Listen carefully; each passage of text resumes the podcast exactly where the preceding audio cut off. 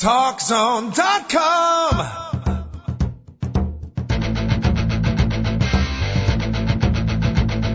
Now, Talk Zone presents Two Guys and a Mic, your mid morning break sports talk show. It's a passionate yet lighthearted look at the world of sports, featuring the coach, John Cohn, and the big dog, Joel Radwanski. They'll recap the games from yesterday, look ahead to the matchups tonight, and cover a lot more in between. Now, Two Guys and a Mic on TalkZone.com.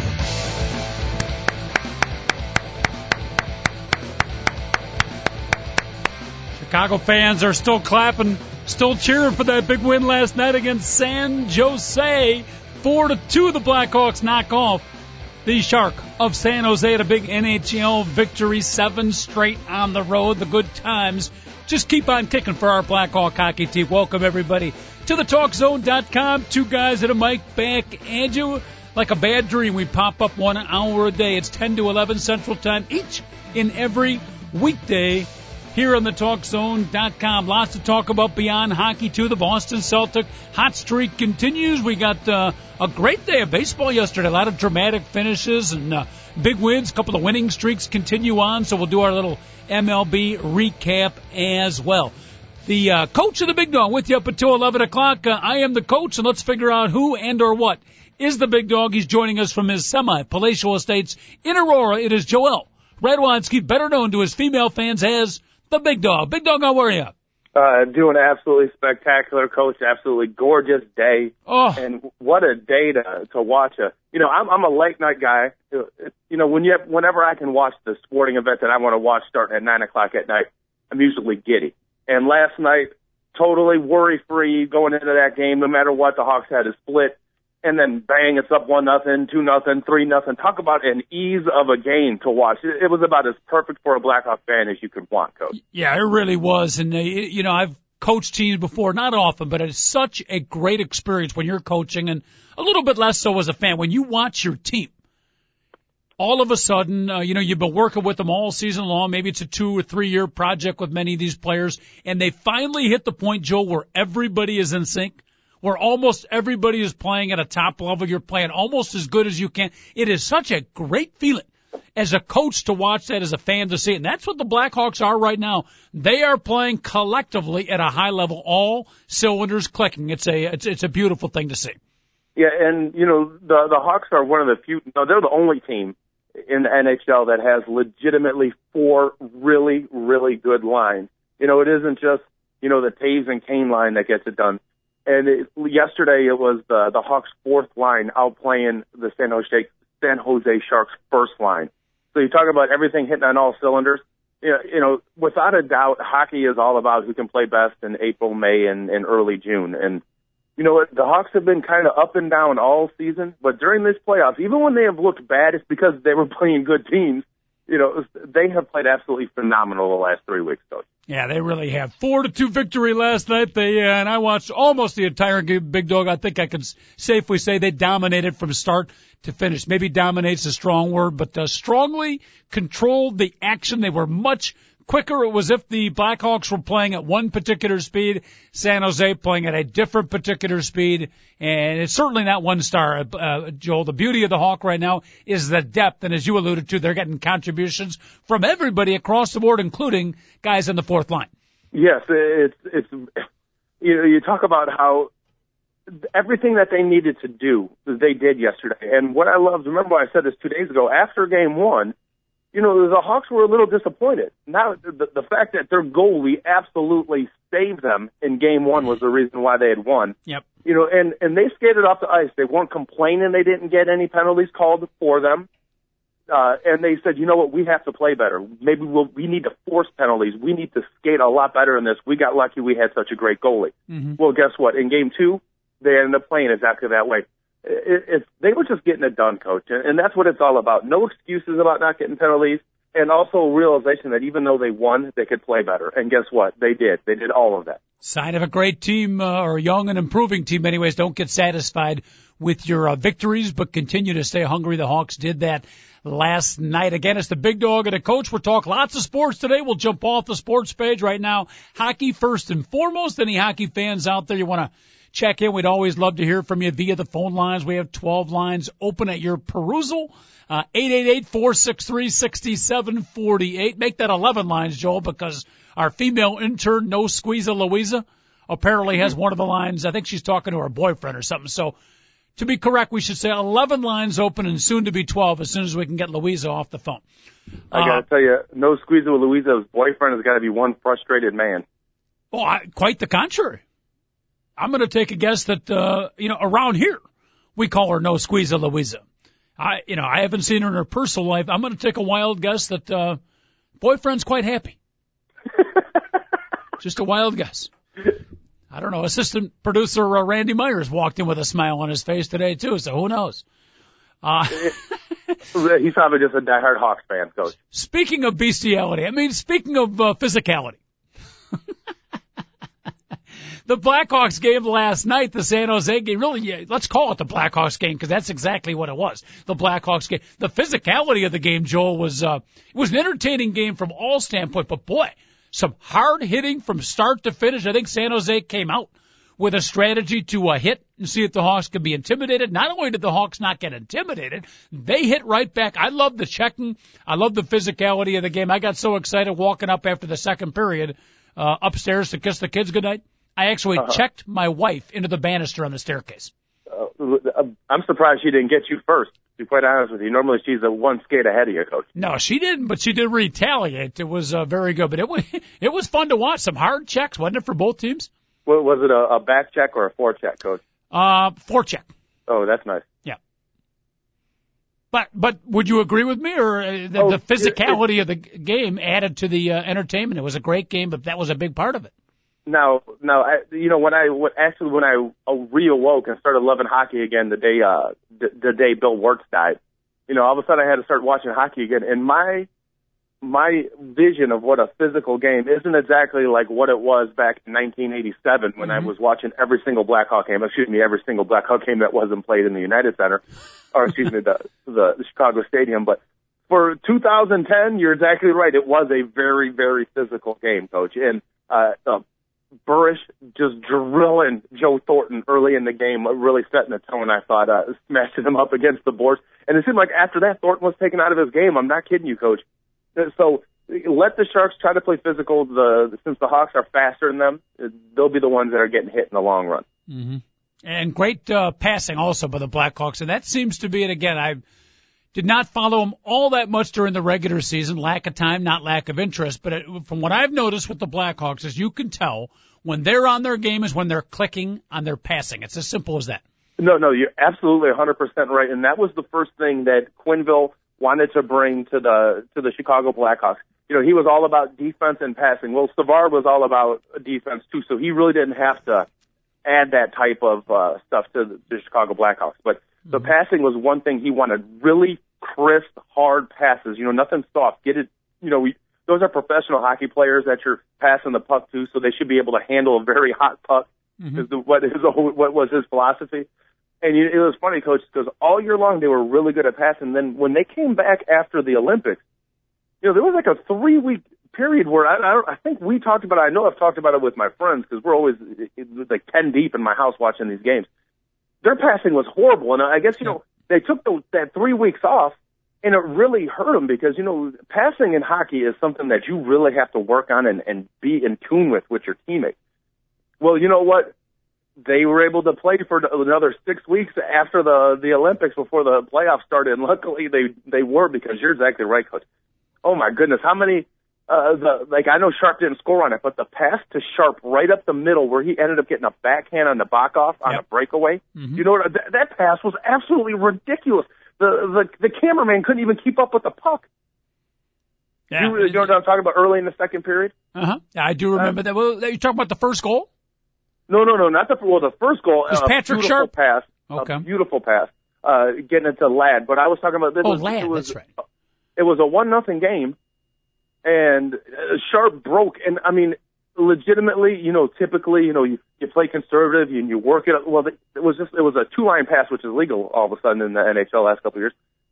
And and Sharp just broke down the middle and had a breakaway. I mean, you just don't see passes like that in the NHL nowadays. And uh, actually, Sharp was taken down from behind. I thought she had a penalty shot, but I'm not going to complain because they won 4-2 and it doesn't mm-hmm. really matter. They go back to the United Center totally in control the series. 888-463-6748, the phone number, folks. You want to check in. 11 lines open. Actually, 12. No Squeezer Louisa has hung up with her boyfriend now, so 12 lines open if you want to check in. 888-463-6748. Your thoughts on the NHL playoffs. We're going to get to the NBA and baseball in just a little bit.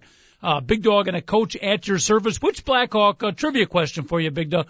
Which Blackhawk pass, makes the most dangerous passes? He does so because of great confidence and great skill level. He almost enjoys making the really dangerous pass, but he does it tremendously effectively.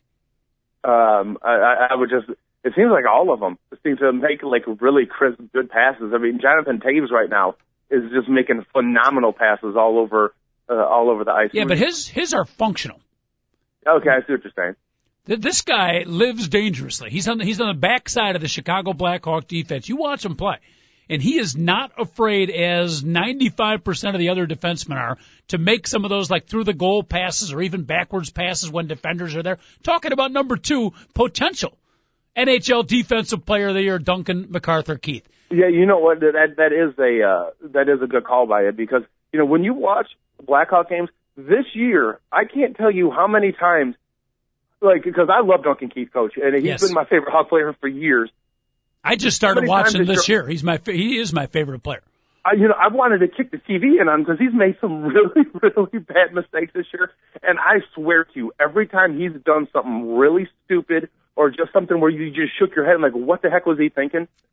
He'll end up having the best game that he had in weeks immediately. Like right, he like totally makes up for whatever mistake that he mm-hmm. makes. So let him keep on making dangerous plays, coach, because they, they typically work. And if they don't, he's about to just do stuff that you just that just most defensemen can't do. Mm-hmm. The guy is on the ice more than anybody else in the NHL, and you know, maybe his stats aren't as good as the, guys that he's going up, uh, like uh, Zdeno Chara and a couple other guys that he's going up against for the Norris Trophy winner. And I know he cares less about that. He wants to hoist the cup, but all around, he's the best defenseman in the game right now. Yeah, he's got a little bit of um, kind of almost like a poor man's Bobby Orr when he makes the rush up the ice. And when I say poor man's Bobby Orr, if you know Bobby Orr, if you remember him, that's actually a compliment but he's got that, you know, he that rush up ice. He's got that creativity. I don't know. He's almost like an NBA point guard, a little bit of Jason Kidd when he's got the puck, but he is fun to watch. Number two, and he's Duncan got a heck of a slap shot, coach. I mean, yep. it's he put some heat on that. There's some hot sauce on his slap mm-hmm. shot. Well, we thought he had a goal on the slap shot yesterday, but right, I'm, I'm getting confused on the goal. But wasn't it tipped in on the replay? They showed it. Was that the big buff tipping? Yeah, that was uh, the uh, Buff had a deflection, and also Toews had a deflection too uh, mm-hmm. for a score. But so uh, Duncan Keith gets an assist on that, and who he doesn't care, you know, whether he got the goal, the assist, or whatever. He's just happy that is another goal for the Hawks at that particular time. By the way, uh, emailer Cinemax Cindy and female winter No Squeezer Louisa both inquiring uh, via the email here. They want to know if the offer you had last series holds true, and for those listeners. uh that are not tuning in regularly, we highly advise you to spend an hour a day with the uh, coach and the big dog, educational, if not entertaining. But uh, you said that if Dustin Byfuglien, Big Buff, were to get a hat trick in the last series, you would come in and do the show in the Buff live via webcast. Is that Cinemax Cindy wants to know if that um, promise holds true for this series as well? No, at that particular time, it was if he did it one particular game, the game after the hat trick. Yes. Well, I will say if uh, in the clinching game, if it happens in the clinching game of the Western Conference Finals, I will do the show in the Big Buff okay. or Big Buff. so you're going to hedge your bet a little bit, but uh, you know, Cinemax Cindy's looking for any, any edge she can get. Well, I mean, it, and and and speaking of uh, like when they clinch, uh, everybody, oh, they're going to sweep them now, they're going to sweep them. What? Hold up. I don't know if anybody notices. Yes, I, I do agree, and I spoke before the series, and, and I said it emphatically. I do think that the Blackhawks are better than the San Jose Sharks. Yep.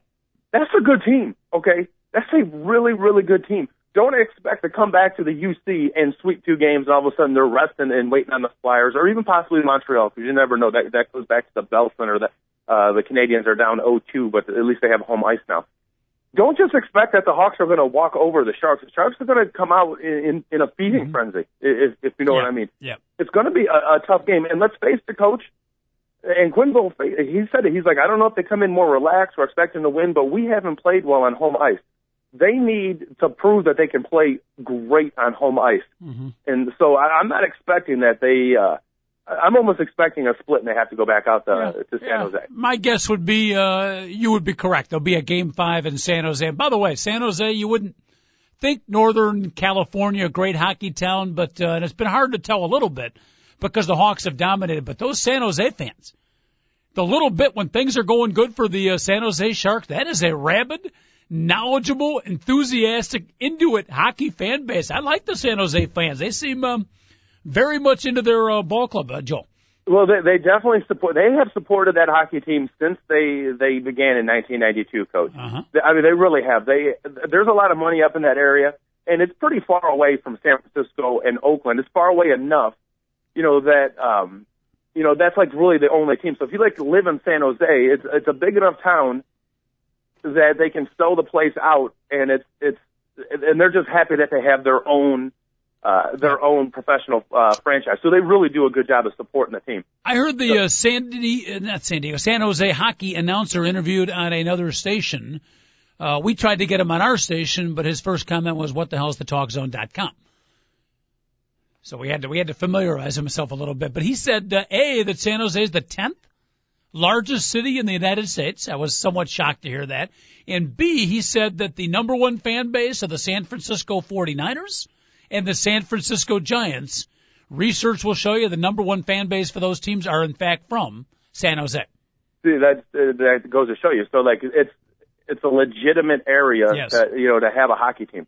My my cousin lives in San Francisco and he has uh season tickets for the San Jose Sharks. Now he's one of those dot com guys making all kinds of money. He's doing very very well for himself, and he's had season tickets for three years now.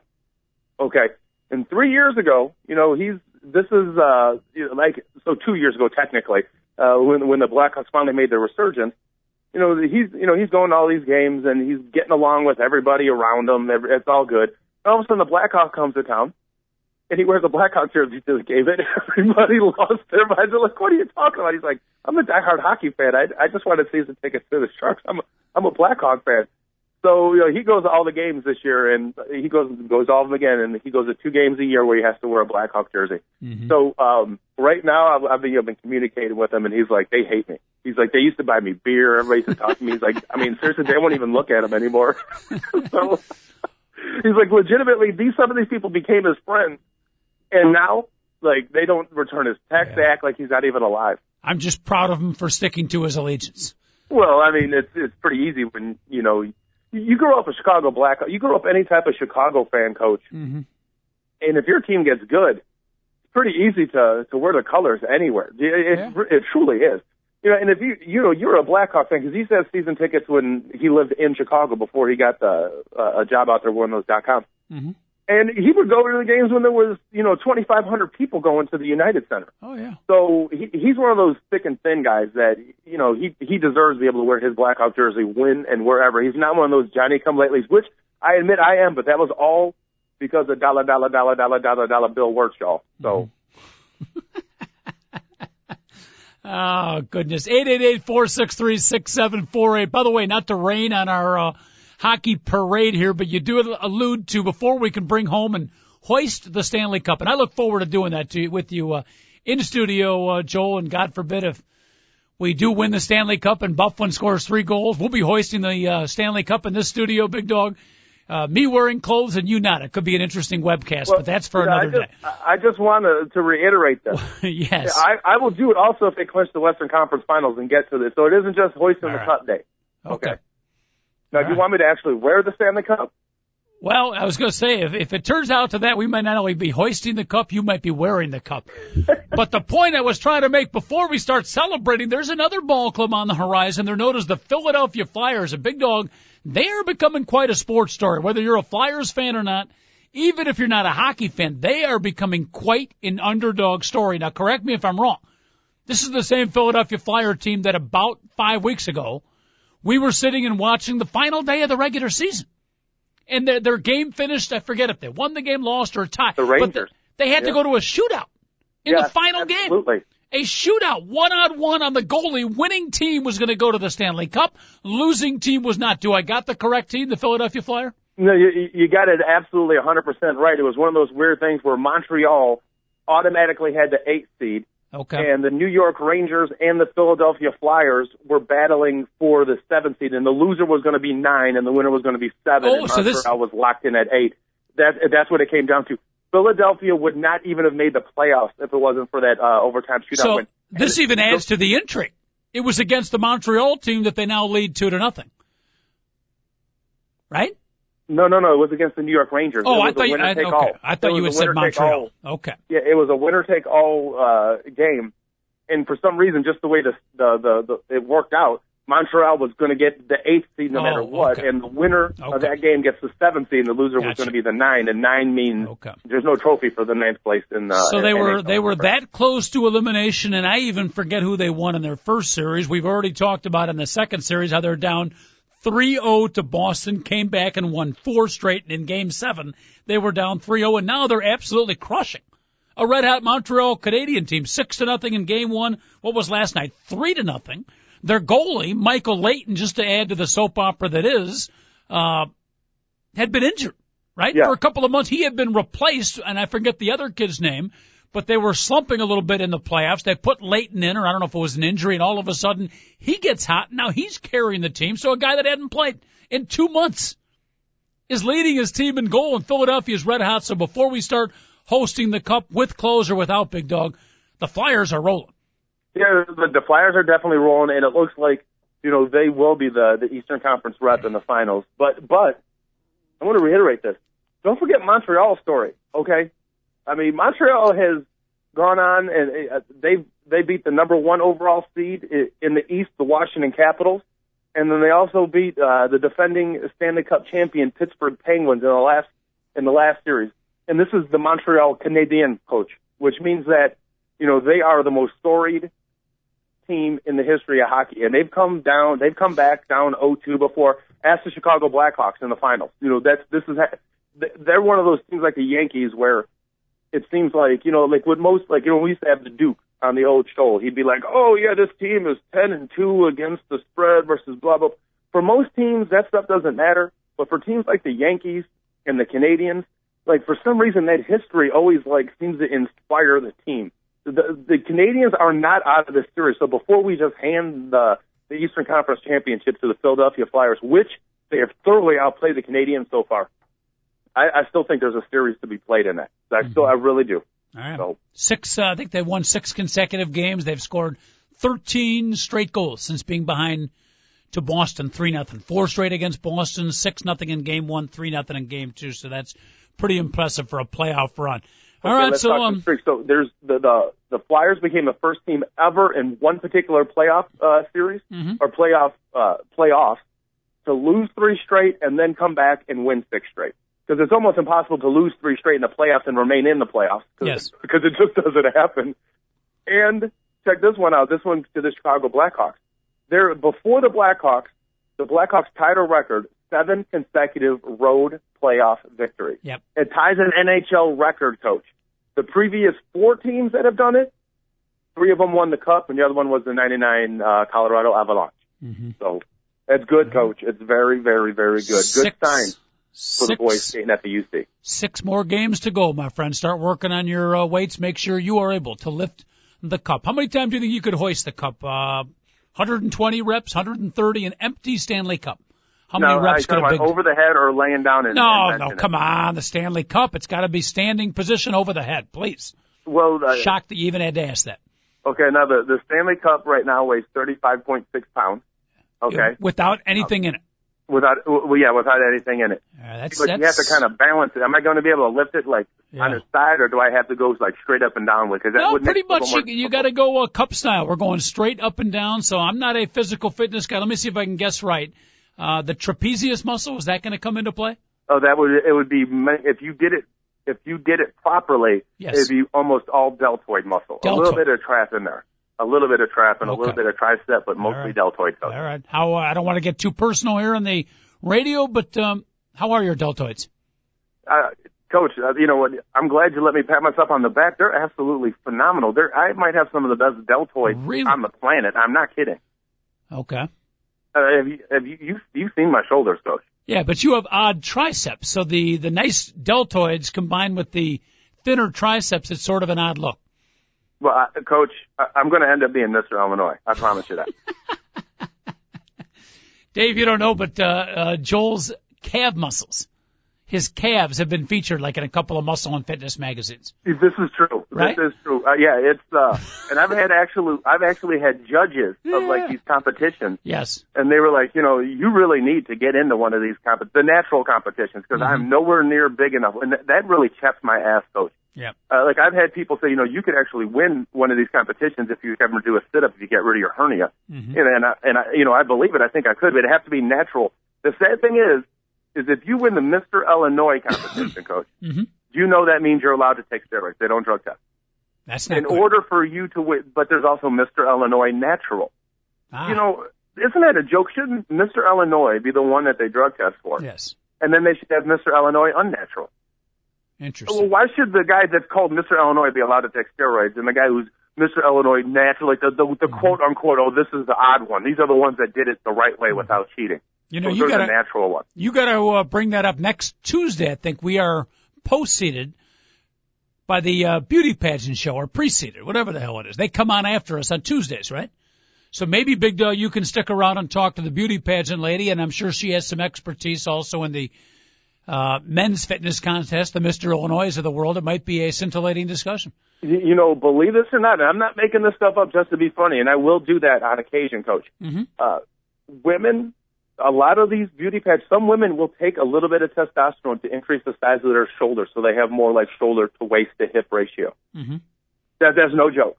And a lot of like 14 year old girls do it too, so they become more voluptuous. It's, that's it's, I, I don't know. It blows my mind. It blows my freaking mind that a woman would want to put testosterone in her.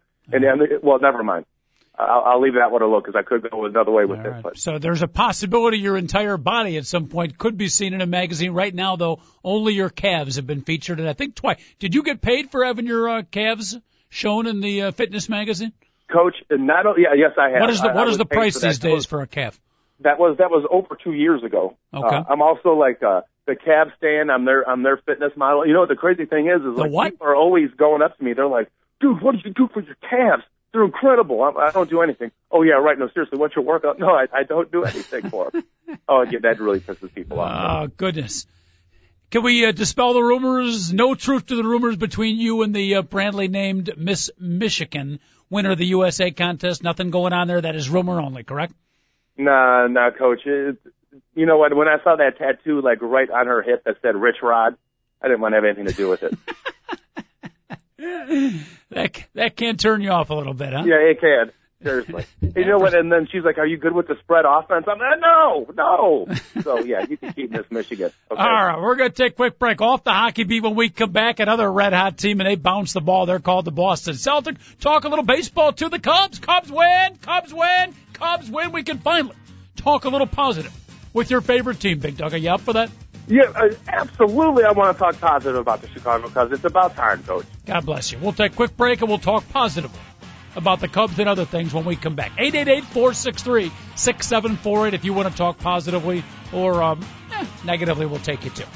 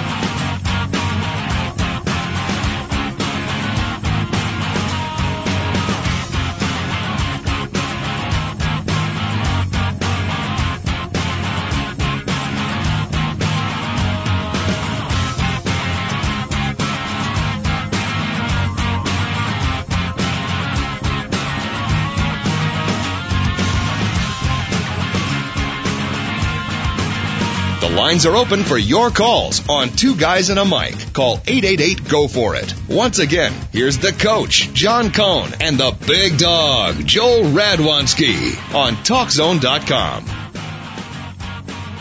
Oh, welcome back. TalkZone.com. Two guys and a mic. David Joel almost got in trouble uh, when he uh, brought home a hot mama and was very cheerful. But the other day he had gone to the doctor, and the doctor actually had told him you got a heart murmur and be careful. Really? It's be you got to be careful when you misinterpret what the Yeah. doctor says. Yes. dude. Thank you very much. Uh, welcome back. We said we'd talk a little uh, baseball, a little basketball. Real quick though, Big Dog, if we could. Jump off the sports page. I was talking to our media relations expert, David Olson, and um, big article in the business section today. Google apparently going to be heading into the TV world. They've signed a big deal. It's going to be called Smart TV. We all knew it was coming, but apparently it's coming sooner than later. Uh, and again, we don't know the details of it. Google did not divulge the details, but in the bottom line, in the next year or two, Big Dog, you'll be able to watch YouTube videos, Netflix movies, and the rest of it all on your local television. Good thing, bad thing, or somewhere in the vast in between. As as long as I can see it on a computer, like a, a laptop, uh, which I'm sure you'll be able to, I'll be happy about it. Yes. You know, you get all upset when there's anything new that comes out, Coach. Uh, I got to be honest with you. I don't have any time in order to watch any television. So if you know, I would love to be able to be able to be on the train and watch a television show that I- legitimately I watch one tele- I've watched one television series in the last three years. It's The Tudor Uh-huh. and Dexter. So that's two. That's Dexter, and all that has always been on demand, like stuff that I watched later Well, because I had the the chance to see it. Otherwise, I because I, do the show and I'm always trying to you know, find a job and I, I have to take a train.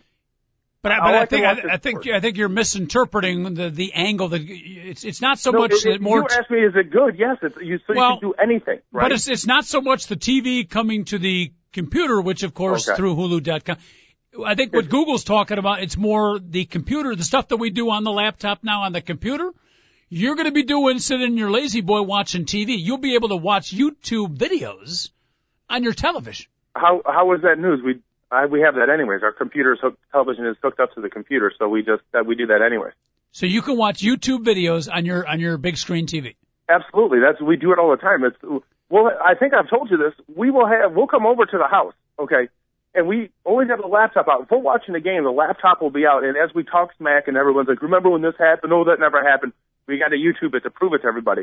Well, sometimes if we're not watching TV, we'll just have the computer because the computer is hooked up to the television. We'll do the same exact thing. So I mean, it's I- that I'm, we've already we're already doing that, but I guess Google's probably going to try to make it extremely accessible. Is, is, is that what they're trying to do? So, Well, I, I I was not even aware that technology uh, was present. So obviously I'm behind the times here, but uh, maybe you and Mahmoud and the rest of your uh, United Nations friends at the apartment, you guys might be one step ahead of Google. Who knows? yeah, the other day Mahmoud was trying to tell us that there was a cricket game that lasted 34 days, and we're like, oh, we don't believe it. So he put it on, and it's still it's still on the television right now. He he wasn't lying because it's on like day 17 right. Now. You know what? All kidding aside, I'm starting to get into cricket. I'm starting to get into cricket. I, my uh, my kid is umpiring games now, and at one of the parks he umpires in, they have a big cricket game going on in the outfield. So a couple of times, in particular this last time, I actually stopped and watched. It's a fascinating game. It's actually not bad. The pitcher, what do you got you got to keep your arm like completely straight, right? I And- I don't know. I, you I go just in like a windmill to- windmill Yeah. motion. You bounce it in. You have outfielders for both teams on both sides. So like the batters switch off from one side to the other. I still haven't figured out the running part, but um, Oh, very that's- very popular with the Indian population. that that's um the you, you basically what you have to do is when you hit the ball, Yep. you run to the other wickets and you just run back and forth. Okay. and see how many runs that you can get back and forth to the Mm-hmm. Before each the ball wicket. is before the ball is returned to the pitcher. Um, I think until they hit you with the ball, isn't that what it is? Oh, really? I'm not exactly sure what that. We're going to have to ask Dave Olson. He's the consummate Uh, expert. if we have any uh, cricket fans out there, and I'm telling you, in the surrounding neighborhoods from where I live, there is uh, cricket is becoming more and more popular. We have any cricket fans out there? Eight eight eight four six three sixty seven forty eight. The phone number. There's one field out of Deep Park in Des Plaines, um, Big Dog, which used to be a mecca a mecca for softball back in the heyday. 16 inch, 12 inch softball, 12 teams on Monday night, 20 teams on Tuesday night, Wednesday night league, Thursday night league, Saturday afternoon leagues. I mean, there were leagues day and night going on at this particular park. I happened to talk to one of the commissioners recently in that neighborhood. No leagues. Completely disbanded softball. Couldn't get enough teams. All they're doing is playing cricket out there. That's a freaking joke. A cricket joke? Oh man, that's I, I, no, that that makes me upset. You know, and, and I've been trying to get on a 16 inch team, and uh, you know, it seems like I can't find any. I, I'm out Yeah. in Aurora, so everybody wants who's 12 inch in a glove. No, no, let's be let's be men, okay, and actually play with a 16. A mush ball? No, it's not a mush ball, buddy. You know, it's these guys are idiots out here. Because anybody who grew up in Aurora, you know, you just say 16 inch softball to them, they, they think you're speaking a different language. Yes. You know, Well, we so- need, we do need to explain to the webmaster fans out there what 16 inch is, but let me just say where you're living. I don't know if it still is, but it used to be absolutely the capital, the mecca of fast pitch 12 inch in the United States, Aurora, Illinois. Yeah, you're exactly right. So I probably should have added that to it because it it just. But you know, I mean, I don't feel like I, I don't want to have a 200 batting average coach and have somebody say, "Man, you're leading the league in hitting." Yes. You know what I mean? That's that doesn't I'm sound like fun to me. Completely with you. Could be the most overrated, boring sport. That's why I don't like fast pitch girls softball either. Completely dominated by the pitcher. If you're going to do that, play baseball. The whole idea of softball is that you get to hit and run, and there's action, and there's plays, and the outfielders get to play the game. But no, fast pitch softball is basically watching the pitcher and catcher throw the ball back and forth. Since they moved the mound back, I wouldn't say the mound, the bump or whatever the heck you want to call it, like the rubber. How about that? Because they're not on a mound for Yeah. women's softball. Since they moved it back, coach, if you see, if you watch the College World Series, and I've been watching like some of like the championship finals for women's, whenever you know when I go to bed at night, it definitely gives me good dreams, and I hear the ping. But uh, you know, you, you like you see women with batting averages in like the 350 and like with 12 homers, and and girls who are like the ace of their staff as uh, as a pitcher, and their earner average is like 2.5. Mm-hmm. You know, so you, you're you're seeing five to four games again, and it's no longer one nothing, and the game was decided in the 17th inning by a, a wild a bunt, a wild pitch, and some girl who's a slapper. Okay, because trust the- me, whenever you- 17th inning. a woman decides something who's a slapper, usually ends up in divorce. Oh goodness, very well described. All right, and real quick for our uh, listeners in the don't forget not just the United States and not just in North America, but our show emanating out to the other six continents out there. What, who, and or what is a 16 inch softball? No, a, a 16 inch softball basically is four inches bigger than a regular softball, and you, you don't pitch it fast, but you pitch it with a nice arc on it, and uh, basically you, you don't wear a glove. And the ball is a lot harder than a mush ball. Now, if if you have like uh, you know, like our buddy Brian Bauer hitting it like 15 times, it might turn to mush a little bit. But those things are pretty hard, coach, and it, it, they're they're harder than a football. Is the best. way. Like if I threw a football as hard as I could, and if I threw a a 16 inch softball as hard as I could, you would rather catch the football than the softball. I I, I know that for a fact because you're afraid of the ball. Uh, So You're you're preaching to the choir here, Big Dog. Long time first baseman in 16 inch softball. So oh, I uh, really, coach? I came up uh, up close and personal with the experience of how hard. And we always had a shortstop and third baseman early in the game when the ball was real hard. Uh-huh. If they picked up an easy grounder, easy out, they would like to throw it as hard as they could at me, just to, um, you know, just just to see me in physical pain. So I know all too well what you're talking about. Yeah, that's uh, yeah. Everybody, you know, I just please don't tell anybody this, coach. But yeah, I've I'm, I've been playing softball. You know, the you know, I, I got pretty good at it, Mm-hmm. and uh, I've convinced everybody that I should lead off because I always like hit a really weak ground ball to the left side on the first at bat, and then I, I fly through. But really, to be honest with you, uh, the- all I really want to do is be the first guy to be able to hit the ball while it's Yes. so hard. Yeah. I used to be our team captain and we would do a coin flip and if we won, I would choose visitors first. Just so that we could hit. My teammates would get all mad me. What are you doing? We should be the home team. I'm like, no, I'm playing first base. I want that ball softened up. We're hitting first. I'm not crazy. No, you know what? There's something to be said about that. I'm, I'm not kidding. If you get the when you're like the third or fourth hitter in the lineup, Yep. and and you got runners on base, and in the first inning, hmm you know you can really whack that thing in the in the first inning. It's a great game, and a lot of people, you know, listen to the description probably thinking, oh, it's like beach ball. It's you know for old men playing the game. No, in Chicago area, some of the maybe not as much now as in the past, but it was some of the best athletes, some of your best uh, 20 to 30 to 40 year old athletes will play 16 inch softball. You can watch two and a half hours of baseball and you won't see a tenth of the action that you will see in a one hour 16 inch softball game. When I say action, I'm talking about hitting and running and throwing the bases and sliding and fielding and all that good stuff. A lot more plays, a lot more athleticism in softball than there is in baseball. Well, I, I don't know about the whole athleticism thing, coach, but I, I would have to say it's equal. I would definitely well, not say a lot more athleticism in softball than baseball. I would. Uh, I'm going to disagree. I would say a lot more athleticism, uh, with the exception, with the exception of the eye-hand coordination to hit a baseball. Oh, yeah, ch- yeah, chasing oh, after chasing after a 16-inch softball in the gap with no mitt and making a catch is that any better than uh, chasing down a fly ball in the gap in a base just because the ball is smaller and you make uh, a catch with your mitt? I would argue the 16-inch player more athletic.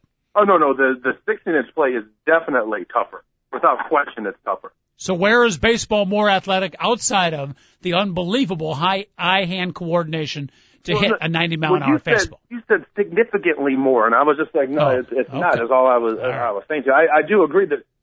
I mean, legitimately, if you have to field a ground ball and then throw it to to first base in, in softball, it's pretty difficult because those base paths are a lot a lot shorter. Yep you know, it's it's a tough play. It really is a tough play. Mm-hmm. And if you get a screaming rocket line drive hit at you as a third baseman, you think if you think that uh, baseball has a hot corner, try to do that without a glove or a cup on, because nobody wears a yep. freaking cup in softball games. Yep. It'd be embarrassing. Yep. Okay.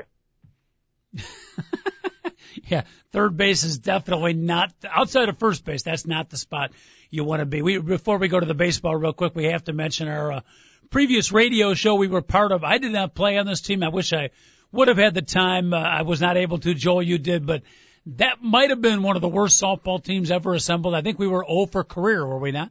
No, I, I can't even. I can't even explain it, Coach. Uh, okay, uh, we would legitimately. I, I want to.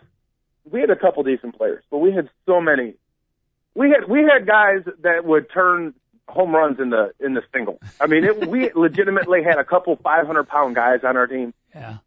Uh, Mark Pinsky was our pitcher, and he was just brutal because he would didn't he wouldn't listen to anybody. You know, in uh, yeah, six, 16. As much as I love 16 inch softball as a whole, as a generalization, 16 inch pitchers are really annoying people.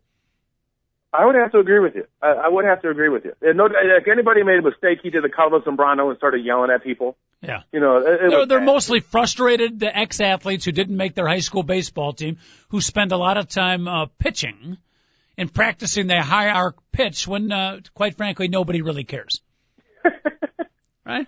Uh, we we had maybe the worst team ever of all time. Uh, some of my best quotes from, from our old show was making fun of that team.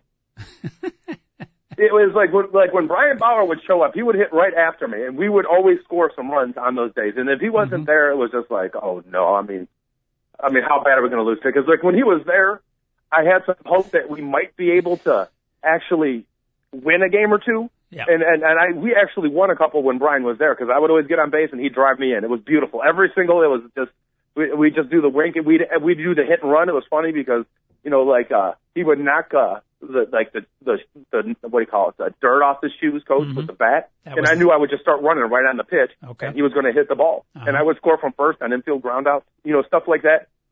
And then we would lose like 25 to 2 really you know we the, did the as greatest, I recall there was a, a particular female who played shortstop for our team who uh not shortstop.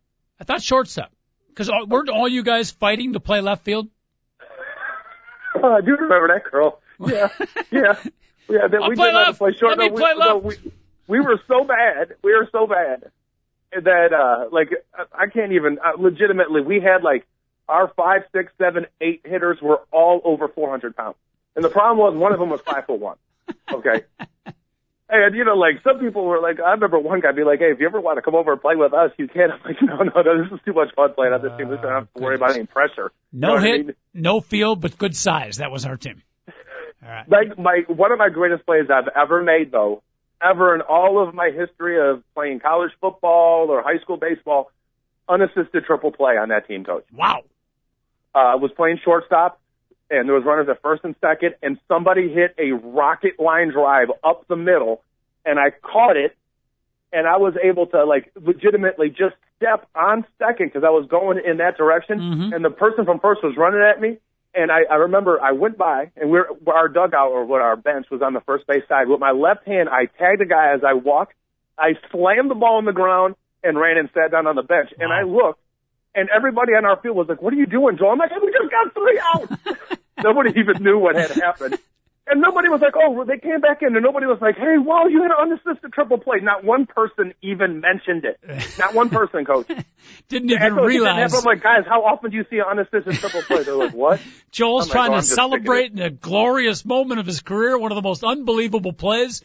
So rare in softball, and everybody else on the team has no clue what it would even happen. And, and look, legitimately, if it happened and I didn't realize it had happened, I Yeah. would have went over and like, heck yeah, what a play. You stayed us in an inning. Instead, everybody's like, oh, okay. Well, we Not- get to hit now, right? Not, yeah, you get the, you get the ground out to the, you know, you get the ground out to the shortstop and, you know, Oh, break goodness. a sweat halfway down to first base. Yes, Mr. Olson. Oh, I was going to say I've played on a worse softball team than that. Worse. Worse. Okay. I played in a 16 inch league in Grant Park in downtown Chicago. Pretty competitive usually. Very competitive. And the team was made up of bartenders, waitresses, and bouncers. Sounds like a fun team. Yeah, but the games are played at 8:30 on Sunday mornings. Oh boy. Oh, blue 42, red 17. which was like kind of yeah, kind of kind of didn't mix. That falls under the timing is everything category. Exactly, exactly. Because mo- most nights, you know, close the bar at five, go out for breakfast, and then go straight out to the field. Which probably the first two innings you're okay, but the sun starts Oh. to beat down.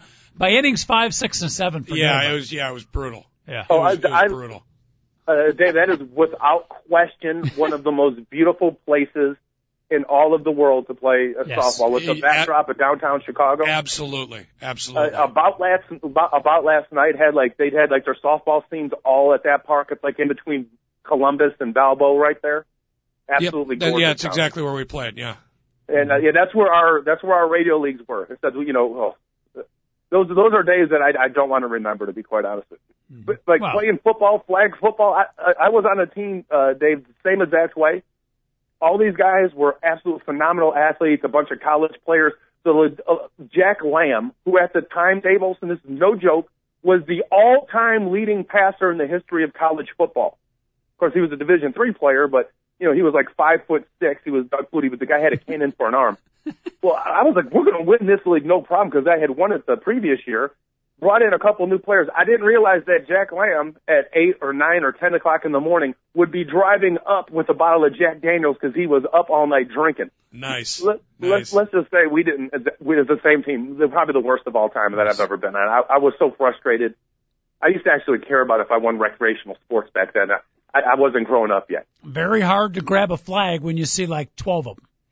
Gotta- grab the one in the middle. Yeah. How about beach volleyball? As long as we're on the Grant Park City of Chicago sporting scene, have you ever uh, gone the route of some of those competitive or not so competitive beach volleyball leagues?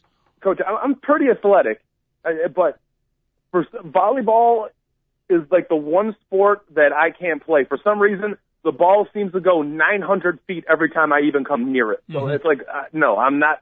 I could spike the ball, jump and spike it, but other than that, that's the only skill I have in beach volleyball whatsoever. Okay. None. I cannot. What do you call it, dig or so whatever? the or of the bump, set, and spike, the bump and set not so good. The spike you got down pretty good. Well, no, no, no. Bump and set. I wouldn't say not so good. How about horrific? Okay. I, that's I can't I can't do it Mm-hmm. whatsoever. I I guess what instead of like I shouldn't hit it at all. I should kind of like catch it. You know, like kind Yes. of like how you do a bunt. You have to develop the soft touch. That's exactly right. Yep. Okay, well, well, too bad I learned that at this particular moment and not while I actually tried to play it. Because one of my buddies was like, "Dude, you'll be great at it. You can jump and all that." About ten minutes in, he was like, "You, you mind sit out? We're going to bring the girl in. If you don't mind." I was like, that girl's my grandma. Exactly. So. All right. Now that we've covered the uh, Chicago sporting scene, we get sidetracked again. If you're a regular listener to the show, you know that's kind of part of what we do here. We have a very tough time staying on the program schedule. And back in the early days, our producer David Olson would get mad at us. Now he just sits back, smokes a cigar, smile on his face. He says, "Who cares? Whatever, the hell these guys want to do is fine." So, if nothing else, we've trained our producer David Olson, Joel, to roll with the punches. Yeah, well, at least somebody's trained. Thank you. Uh, all right, quick MLB recap. Uh, I want to get to some of the baseball games and then we'll finish with your beloved Cubs because they've won three in a row. All right. Real quick in the American League, Tampa Bay knocked off Cleveland Big Dog six to two, best record in baseball. Twenty eight and eleven. David Price has six wins. He's the first in the AL to get six victories. Yeah, yeah I got to tell you something. That a number one overall pick, uh, and he was one of those phenoms that you know came up uh, in in oh in oh eight when they went to the the World Series. You know, and uh, you know he he kind of got hit around last year, mm-hmm. and people are like, oh, maybe he was uh, you know overrated. Uh, you know, I hate when people say this stuff. The guy's 22 years old. When he was 21, he had a tough year, and all of a sudden he was overrated. But you know what? That kid is the real deal. If he stays healthy, coach, he's going to win 200 games in the major leagues. He's a, about, a phenomenal um, pitcher. Tampa Bay. I think I know the answer to this quickly because I want to move along. But Tampa Bay, the real deal as well. Coach, as long as the relief pitching, which is which is the only question mark on the team, remains solid, it doesn't have to be great or dominant. If they remain solid, they have the best starting staff in baseball, period. Okay. And they have the best position players in baseball, period. That's so, tip- yes. Typically a good combination. Yes, a very good combination. All right, real quick, other game in the American League of note. I love this one. Boston came back, beat the Yankees seven to six two days ago. The Yankees got a couple of two-run homers to uh, beat Johnny Papelbon in a dramatic victory. Boston returns the favorite uh, Big Dog yesterday as the rivalry between these two teams continues to heat up. Uh, they scored four in the eighth. The Red Sox did four runs in the eighth over uh, off of Joba Chamberlain, their setup guy, and then in the ninth inning, a two-run rally against Mariano Rivera. Red Sox six runs, last two innings. They turned the table on the Yankees. Sweet revenge. And and, and the Yankees had a, a rally going against John Papelbon. Yep. Uh, you know, you know, in, in the in the bottom of the ninth you know, something I always hear people like Kevin Harain, the Swamp Rat, our producer of Old School, always mm-hmm. complain why are the Yankees and the Red Sox always on television. Have you watched any of these games? Every single one of them is a nail biter down to the wire. If you don't understand why they always have the Yankees and Red Sox games on national television, you don't know much about baseball because you, and you've never watched one. These games are ridiculously good, always down to the wire. Mm-hmm. Now, the fact that they have the Yankees and Red Sox on when they're playing the Orioles and and the Blue Jays all the time, that's another issue. But I, I will watch a Yankees Red Sox game when when, and whenever I possibly could. And last night was not one of those nights because the Hawks were on. All right, fair enough. Cardinals beat uh, Houston three to two yesterday. St. Louis has been slumping. Pujols starting to hit again. Ryan Ludwick got a home run in the eighth inning to break the tie. Cardinals beat Houston three to two. St. Louis uh, back after a little mini slump. Joel, are, are you sure they beat Houston? Because then the Dodgers beat. Uh, oh, you're right. Yesterday? You're right. St. Louis, uh, who'd they beat? Three to two. Ludwick Homer in the eighth. Doesn't matter. St. Louis is back. okay. Thank you very much. How about Pittsburgh over Philadelphia? Interesting game here. The Phillies, who are uh, going to be taking on our beloved Cubs in a three-game series. Looking forward to that. Pittsburgh two to one. Zach Duke outduels Ray. Happy holidays. Good ball game there and a big win. I would think psychologically for Pitt over their cross-state uh, Pennsylvania team, Philadelphia. Yeah, I don't know how big a psychological uh, advantage they have because they're not very good. But Roy Halladay with his uh, Roy Halladay Happy with his complete game of the year. I mean, that guy's just a, a machine coach. And Zach Duke was pitching as poorly as anybody in the league besides his teammate Charlie Morton going mm-hmm. up against one of the best teams and an ace, and he gets a, a W. Baseball is crazy like that, coach. Mm-hmm. You would have thought Zach Duke would have beat Roy Halladay yesterday. By the way, I, you knocking down the Pittsburgh Pirates. I like the Pirates, and I particularly like uh, center fielder Andrew McCutchen. I became a fan of his as he uh, wrapped out about 15 hits in the recent series against the Cubs. Uh, the coach, he has been on my fantasy team for about uh, two days after he came up in the in the major leagues. Phenomenal talent. What does he and, look? And you know what I love about him? Yeah. He does all the little thing right. Yep. You know, you get all these kids with a bunch of talent, but uh, give me the guys that like watch the pitchers and and when they're on the bases, they check the outfielders to, to see where they are before they get their lead. You know that type of stuff. The guy's an all-around ball player.